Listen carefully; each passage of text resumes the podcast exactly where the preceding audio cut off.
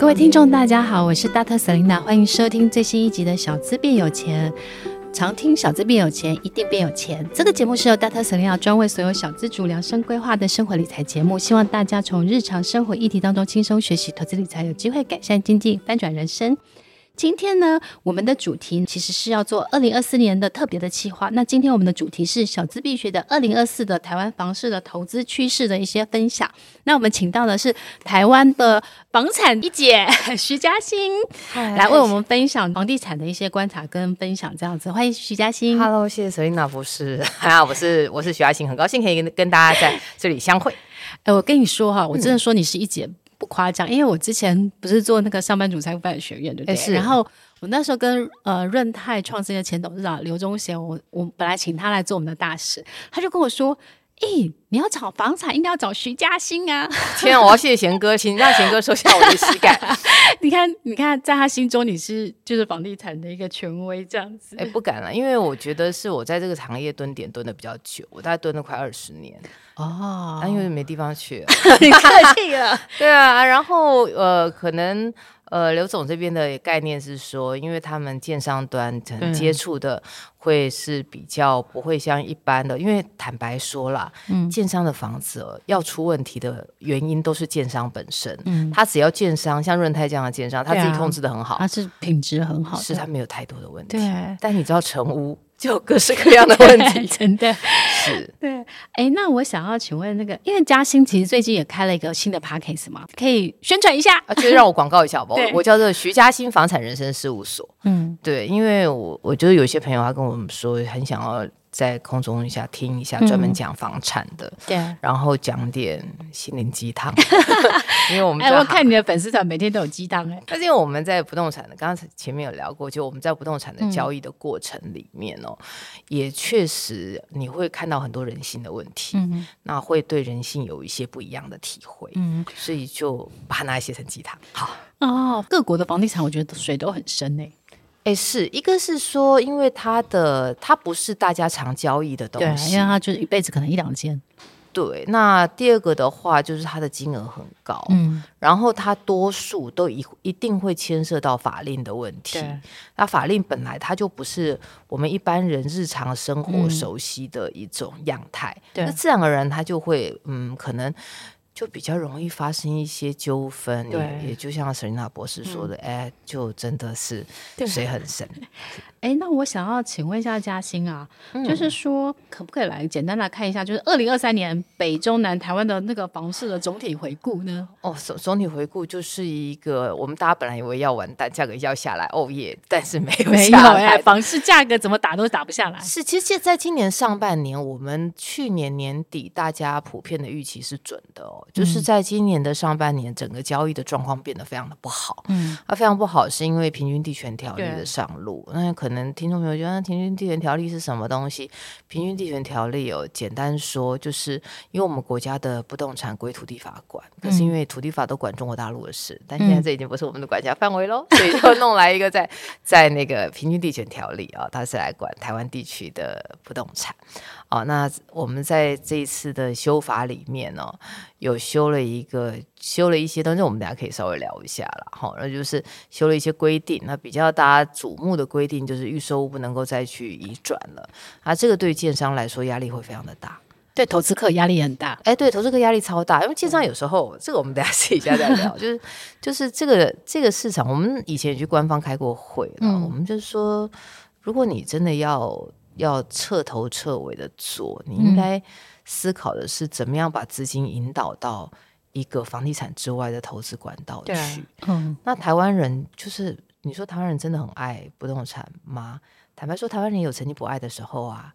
就九二一大地震的时候，台湾人发现房子会倒，会倒的时候，大家买不动产这件事情就非常的。就是能能可以租就不要买哦，因为可是那也很短的时间，那很短的时间马上就忘记了。是，所以就是大家对不动产是已经就进了近乎了一种信仰，然后觉得说保本啊，然后你也不会被抗通膨啊、抗通膨什么一类的。嗯、但在我们过去，这反正以后有机会可以聊。在我们过去，确实不动产也不一定是百分百保本。嗯，我们也有客人就是卖卖到卖到倾家荡产，哎，卖到应该是选错地区吧。对，或者是说以前有一种状况是它的商圈移转哦，比如说像台中，台中的话，他们早期的发展区，什么东区啦、中区啦，啊，后来都移移转到屯区，嗯。结果在很短的时间之内，那些死不卖中区跟东区的 的买房，他们就就屋主他们就就崩溃啊！就是哎、嗯，奇怪，怎么瞬间就是商圈没人，然后也卖不掉哦，所以这个是选错商圈。所以我们再回应一下刚刚、嗯、哦，Selina 博士提到的哦区域啦。然后北部的话，就是呃北部应该这样说好，我们刚才把那个时间点讲一下，在今年的七月份之前，嗯。大家觉得这市场就要下来了，对。然后我们觉得，哦，太好了，终于可以进来了。就殊不知，大家还记得，在今年有一个叫做“新青年安心成家方案”哦。那“新青年安心成家方案”它的优惠的程度呢，就是它只有年龄下限，没有年龄上限，只要名下没有本人、配偶、未成年子女，名下没有房产，然后年满十八岁，呃，那个你就可以有一千万贷款，五年的宽限期，然后可以最长贷到四十年，嗯。你知道那一出了之后啊，房价就不会再跌了，就大家卯起来买啊。那个自用客户那个进攻的速度，就是你不要怪我们再不要再说我们业者炒房了，政府才是最厉害的。所以，所以其实有时候我觉得房房子它就是一个供需。北部的话，大概就是会维持。我们可以看到，在北部现在交易量比较集中的区域，大概是北市。其实因为这几年没有新的供给，物况也很差，嗯，所以整个交易量大概就是两三千哦一个月。嗯那新北稍微好一些些。那新北最近这一段时间比较热的区域，比如新店阳北，嗯、哦，然后再的话，比如说新庄、呃、新庄的头头先社工站附近，嗯，哦，然后三重这边有一些重阳桥头，哈、嗯哦，然后你就可以看对土城，然后板桥江翠，嗯。哦，大概就是这几个区域预售在推，量有表现比较强势一些啦，啊，价格也就水涨船高。嗯，啊，桃园的话就是所在几个同从化区，青浦这一阵子回档了。那大家现在有些有回档吗？我觉得还是一直在。我我所谓回档是买气回档。哦，买气回档，买气回档，我觉得受不了，觉得奇怪，我四级后我为什么不干脆去看新北？对啊，所以所以有一些人他就会回头去找新北。嗯，好，那。呃，希望求比较低的人哦，会去跑去买巴德哦，观音那个桃园对桃园的对，说为什么不买桃园市？不去桃园市现在也很贵耶，很贵。我记得我我的大学同学跟我说，他买在青浦嘛，嗯，去年他说买一瓶六十几万，然后我都快昏倒了。我想说，哇。那个其他的产品可能比较特别一点呢、啊。那它如果说是一个正常的规格的话，现在新埔上面大概落在五四十五到五十万上下。嗯嗯好、哦，所以这个这个可能就大家加油。好，然后 然后台中区的话，中区跟南区的表现其实都热，大概就是科技，我们说园区引擎带动啊，园区引擎带动，比如中科、嗯，南科，哈、哦，所以可以看出来中南部大概两个大的引擎，一个是台中。嗯中科园区啊，然后第二个的话就是台南的南科。嗯，那中科这边的话，因为它牵涉到台湾的我们说是精密机械，嗯，然后它也是台商的原乡，嗯，那再加上呃台中彰化，特别彰化，彰化有钱人很多哎、欸，超多，而且彰化医生很多。对、啊，那彰化他们要买房就会去下来，就去台中买。中我我我后来才发现说，哦，台彰化有钱人特多，彰化有钱人很多，而且他们都很有钱人很低调、哦，很低调。是，就是什么做一些螺帽水龙头一类的，对对对，然后就他，他做一些传产的，但是他们很，他们可能以前很有钱还是怎么样，反正我印象中彰化有钱人特多。是，所以这这几年，因为他们也会期待有一个更好的居住品质，嗯，那台中给他们的一些。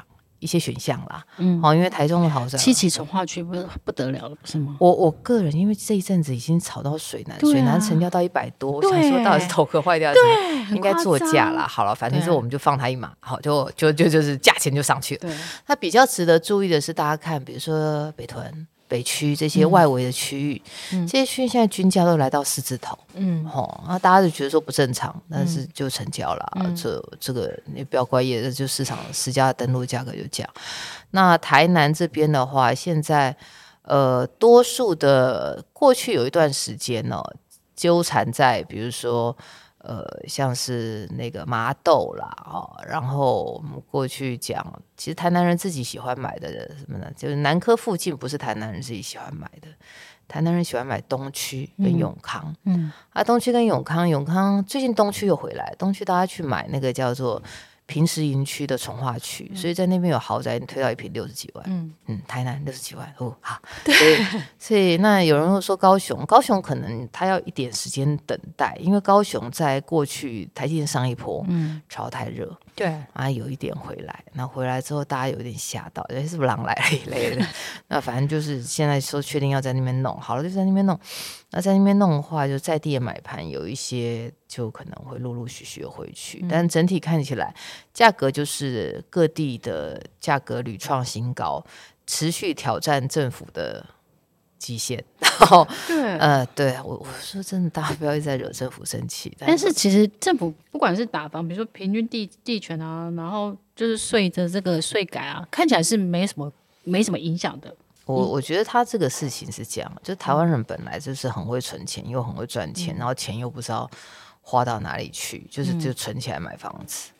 所以，我们国家的超额储蓄其实是很多的。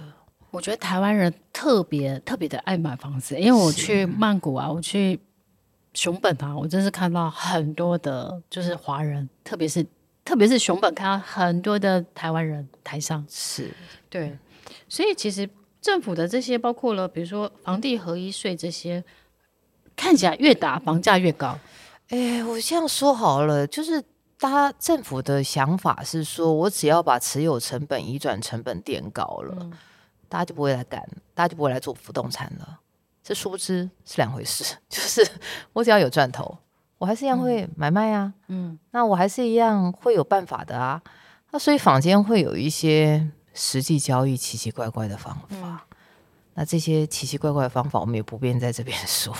可是就是有一些人他们会走一些灰色地带，嗯，去避开这个所谓，因为我实际上获利这么多，嗯、但是我就透过这些方法把我成本垫高，嗯、我就不用缴这么多的税。哦所以上有政策，下有对策，这样吗？是，呃，但政府也不可能每笔去查。只是说，跟我十几年前刚入行比起来，现在门槛确实比较高了。那、嗯、十几年前那个叫做随便买、随便卖、嗯、随便赚，但现在没有这个时候了。嗯、对。哦，哎，那想要请问嘉欣啊，因为政府其实也推出了很多的，就是不管是买房的补贴，或是租金的补贴，比如说现在对年轻人有一些租金的补贴。那你觉得对房市有影响吗？哎，其实租金这件事情还好，因为我们本来租屋市场就是一个不正常市场。对，我今天才有一个小朋友，就是这房租涨价很多哎，就因为房东会直接反映呢、啊，而且我们在在这一波，我们现在讲疫情之前呢、啊，台湾的租金投报率大概一点多吧，理论上是说房价涨这么高，租金要追上去。对。啊，那时候没有追，是因为大家也执着在不动产这个事情。啊，只要有人租，反利率低就不反应。嗯，哦，但现在利率已经升到二点零六，所以有一些人实际持有的不动产叫做负资产。嗯，我之前遇到有一个民众在跟我聊，他那个比较棘手了，就他那个房子六千，嗯，然后他店面嘛，那他那个时候他的投报率是一点五趴，嗯，利率的话是一点三。可在短还，好，他就一点点，就是贴补一点税费，哦、然后维持这样不动产这个东西算勉强正资产。哎，现在二点零六了耶，负资产，相信啊，真的没办法哦。所以这个是有一些人他话，他要那个案例比较特别啦，因为他本身的总价比较高，嗯，那他在的 location 没那么理想，他要再把租金往上拉、嗯、有困难。嗯，那如果说一般，比如说一两千万的房子。房东就算钱都缴清了，他也想要涨租啊。对，对，所以那有些房东会把税费成本加上去。嗯、可是租屋市场，我觉得陈小不你也知道，就是一个结构性问题啦。一个是供需，嗯嗯，真的，我们很多的年轻人可能想要住在市区上班，我没办法买，我只有租，嗯，这是一个选项，嗯，好，那也可能是最最符合大家需求的选项，嗯。那另外一个想，另外一个想法是说，呃，有些人会以租代买，我先等，然后我边看，然后就先租，哦，那这个也是另外一个租屋市场的来源。嗯，所以像这次的租屋补贴，我们那时候跟布里头在在聊这件事情的时候，其实他门是已经开到很宽了啦。嗯，对啊，就是你十八岁几乎是很能呼。对啊，就是单身租屋族的补贴，对，而且能补加码到一点四倍。你在十八岁在外地，只要能呼吸就能。申请补贴，这都算是选举的，差不多哎、欸，所以我在这边跟大家报告一下，反正今天。今天那个那个，我们就就来，我要大概大概来讲一下这个电话，嗯啊，因为这电话我也记不住，二十四小时线上申请，一百一十二年七月三号到一百一十三年十二月三十一号，所以各位如果还没有申请，可以去申请。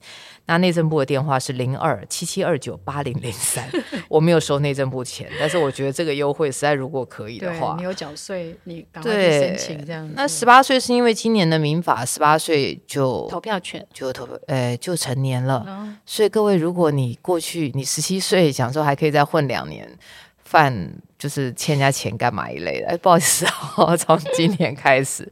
没法度了，好，嗯、所以这个这个也是我觉得可以可以提醒大家的啦。然后像刚刚 Selina 博士你提到，就是说，呃，一点四倍、一点二倍这种哦，那它有一些是呃加码，比如说十八到三十九岁以下单身哦，那租屋就是补贴一点二倍。嗯，那你会想，那我就一直单身吧？哦，没有，你要是新婚申请日前两年结婚，一点三倍，然后生然后生小孩生一个。补一点四，两个一点六，三个一点八，生越多补越多，就对。我觉得这样也是应该啊。经济弱势的话就是一点四，嗯，哦，所以这个这个我觉得如果可以申请的话，能申请是还不错了，就贴补一点家用。反正我们平常也缴很多税，缴很多税了，所以你的权益应该也是极极力的去争取。是的。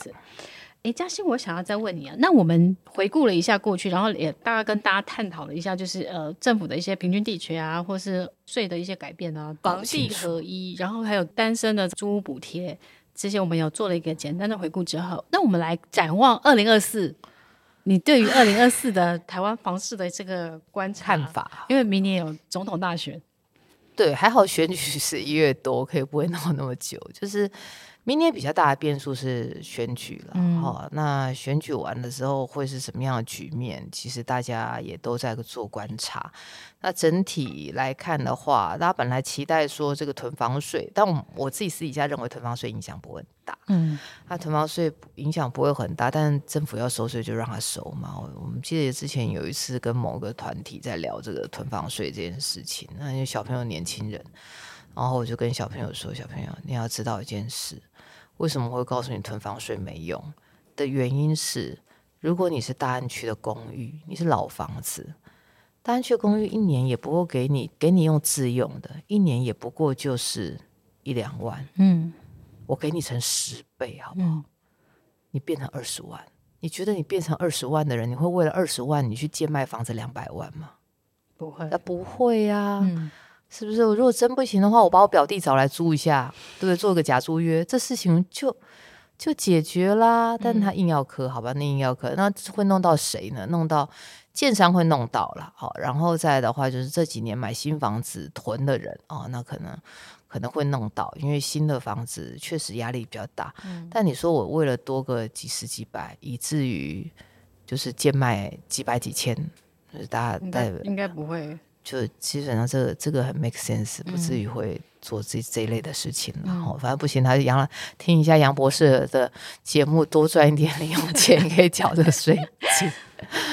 对，所以所以你如果说以政策上面来看的话，可能顶多就是央行看要不要因应通膨再做一次升息。嗯然后再看就是整体的经济的状况有没有特殊的表现，跟两岸政治上面会不会有比较大的一些风险？嗯，因为现在很多世界各国都说四个火药库已经炸两个了，然后大家要看我们这边会不会炸，大家好紧张哦。而且从俄乌战争开始，其实我去年开始，我所有有钱朋友都就拼命的去海外自产了、避险的，这样就吓得要命了、啊。就有一些人本来讲什么要什么打仗打仗，哎，自从俄乌打了打开始打着，没有人要去当兵了，也不会再有人说我们就要去上 上前线杀敌，没有了，因为很残忍啊。是啊，那、嗯、那个不是打线上 game 啊，他反正不讲这事儿。可是就至少我我们必须要说，两岸之间的地缘政治风险其实是房地产最大的风险，大于任何。政策上面、嗯、经济上面所产生的负面因素，嗯、所以如果是呃两岸的关系，全球经济结构还是维持在今年这个状态，哦，没有大起大落，然后就是这样平平的话，我们明年的市场的基调就是无聊两个字，就是量要再放大。没那么容易哦，大概就今年稍微多一些些。为什么会比今年稍微多一些些呢？因为今年的上半年太烂了，嗯，所以可能今年的下半年的交易量或许就会延到明年的上半年，甚至于一整年。那价格的部分的话，看不大出来有呃太大的。修正的机会哦，特别是这种我们说是自用型两房、三房的产品，然后低总价的产品，这看不大出来。那如果说是豪宅哦，豪宅是有修正的空间，但这事情与你我都没有什么太大，我也没有什么。我个人很想住豪宅啊，但就没有办法。对，就是就经济不允许，所以所以这个我们从这些方面上面来看，好、嗯，就是。价格可能要让大家失望了，比较没有往下，没有空间，看不到。对，好，那那说其他的产品的类型来说的话，商用的是一定会更热了。嗯。所以这几年我有很多朋友，如果要办公室的话，我会跟他们说，如果可以你就自己买了。对，哦，一个是我可以去银行借钱，嗯，然后二方面的话是现在有一些传产，台湾的传产，或者说有一些台湾的科技业。他会去进，他会去进新的办公室，嗯，因为他们现在要要外销出口，有 ESG 的需求，嗯，所以办公室一部分的是可以减少碳足迹，嗯，那这个也是有一些业主哦，现在在做，然后很多人可能为什么会热成这样子哦？前一个地方要有地方去之外，还有一些我们这样讲减碳的需求，它在里面，嗯，所以也会垫高了，嗯。嗯。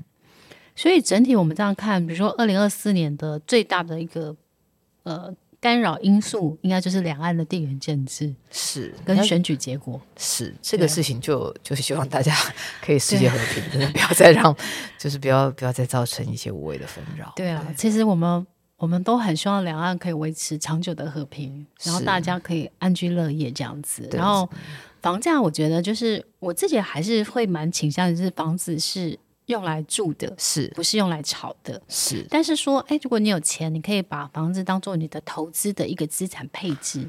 对，它会，我我觉得不动产有一个很神秘的，我我自己觉得很有意思的的功能啦，就是你有了它之后，哈，你就很安心，不知道为什么，而且你没办法随便乱花钱，因为你要缴房贷。我以前也是，一个是你没办法缴，个性会改，或者说好好上班。然后第二个是说，哈，因为你每个月就一定要缴房贷，所以你会强迫储蓄。我觉得是。然后你就说，那我要缺钱，我想要买什么什么东西，你想要要缴房贷，就想要钱就就去了。他如果房贷是月出口，像我们家房贷月出口的，对，我后来就真的没钱了。然后就想要花销没没办法，而且想要卖没那么快哦，因为你不动产要过户，平均如果对方也要贷款的话，你大概就三十到十五天，所以也没那么快，也是要搞个一两个月。是啊，是啊，所以我其实我还是会就是期望就是两岸和平，然后台湾的房市，我觉得还是、嗯、还是希望它是一个正正健康的一个呃房市的一个走势这样子。是，那我的看法是说，呃，这几年比较有一些人会问了、啊，到底要不要租？嗯，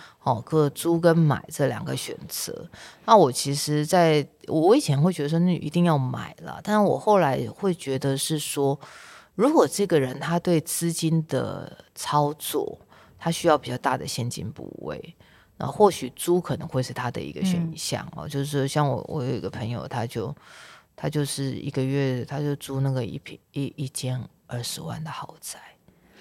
哎、欸，我我会发现，像那个白嘉丽，对不对？是，他是都住在饭店，他也不买。哎、欸，这是我昨天才跟朋友在在聊，他说是他是不是也发现，就是请佣人会。蛮花钱，对 对，就是你要有人帮你照顾的好好，而且你可能就是那个房子一开始买入的成本很高，是，然后他也许可能不想这样，嗯、但是为为什么我我那时候我那个朋友给了我这个这个想法，他去租那个二十万豪宅，他也就是一个一个小家庭，但他做的是专业投资人，嗯，那我就问他说，哎，你干嘛要去租这个？嗯、他说，哦，他算一下，他如果那间房他要买，他不是付不起，嗯，但他一个月房贷要五十万，对啊，然后想一想，嗯，干嘛呢？因为他的头期款，啊、然后。第二个是说，他住在那个豪宅里面，他把他的那个点位当做叫做资讯交换站。嗯，因为比如说，好，人家今天去看到，就人家说，哎，小燕，那你晚上喝完酒，你要去哪里？要你家住哪里啊？送你回去。他说，我家就住在仁爱路三段哈，然后讲一讲，人家就会自动把你的实力加分。嗯，谁会问你房子是租的嘞？你租豪宅谁会问你？对啊。好，然后他进去，他说他在社区里面遇到达官显贵。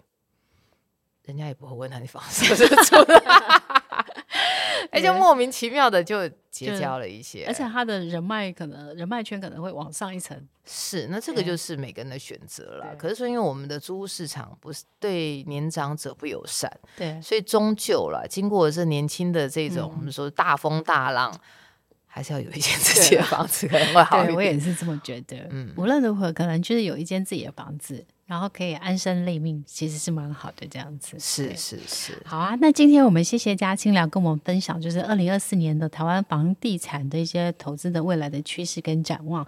然后谢谢嘉欣，也欢迎大家可以去上那个嘉欣的粉丝团，或就是去听嘉欣的 Podcast。然后所有的资料我们都会放在我们这一这一集的那个介绍页说明页当中，附上连接。然后也预祝嘉欣的那个 Podcast 收听率。呃，就是非常的好，这样现在已经很非常好了。谢谢谢谢大家，谢谢大家，我们下次见喽，拜拜。拜。